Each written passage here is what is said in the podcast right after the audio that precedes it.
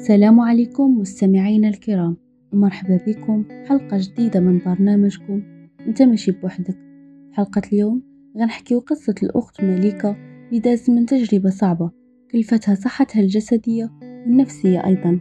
مليكة هي واحد البنت اللي كانت حياتها عادية وطبيعية بحال قاع الناس لكن هي واحد الإنسانة اللي مسالمة وشخصيتها ضعيفة نوعا ما حيت أي حاجة كتدور في المحيط ديالها إلا وكتأثر فيها. وهضرة الناس كانت كتشكل فرق بالنسبة ليها. ما كملتش قرايتها وخرجت من الرابع ابتدائي نظرا لظروفها العائلية. حيت الأم ديالها كانت خدامة في هذيك الفترة وهي كانت كتشوف بلي خاصها تخرج من القراية.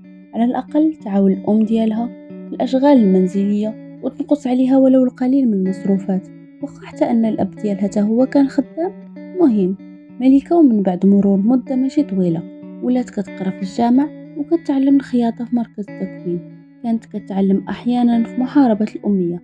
معليناش لاس أيام وملكة كبرات شوية بداو تيجيو فيها الخطاب ولكن في كل مرة كانت كتردهم وكترفض بدافع أنها ما كتفكرش في الزواج وما مستعداش ليه. زوجو بنات خالاتها بنات عماتها وهي لا. كما كنعرفو مجتمعنا قاسي وما كيرحمش. مليكة ما فلتاش من هضرة الناس. المشكل أنهم ماشي أي ناس. كانوا عائلتها. الجدة ديالها عماتها وبناتهم أيضا.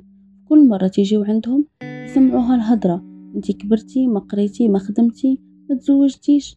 وهضرة أخرى من هذا القبيل اللي كانت جارحة.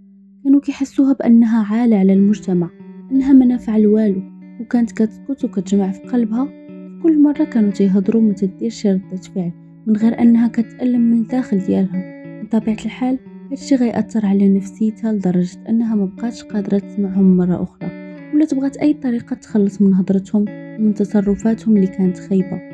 ملكة قالت مع راسها اللهم نتزوج ونمشي لشي بلاصة نبعد عليهم وعلى هضرتهم ولا تتفكر أنه أي واحد غيجي يدق باب دارهم بنية أنه يتزوج بها غتقبل فورا. وهادشي اللي غيوقع. فعلا جا واحد السيد وملكة قبلات به بدون تردد.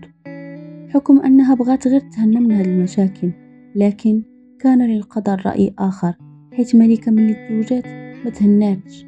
بالعكس زادوا مشاكلها وهادشي اللي غنشوفو في الحلقة المقبلة. والعبرة من هذا الجزء هضرة الناس متخليوهاش تأثر فيكم تبعوا قلبكم أحاسيسكم وأفكاركم وأي حاجة نتوما مرتاحين فيها وبغيتوها. ماشي أي حاجة بغاوها الناس. وهنا أستودعكم الله إلى حلقة المقبلة إن شاء الله. وما تنساوش نتوما ماشي بوحدكم. حنا ديما معاكم.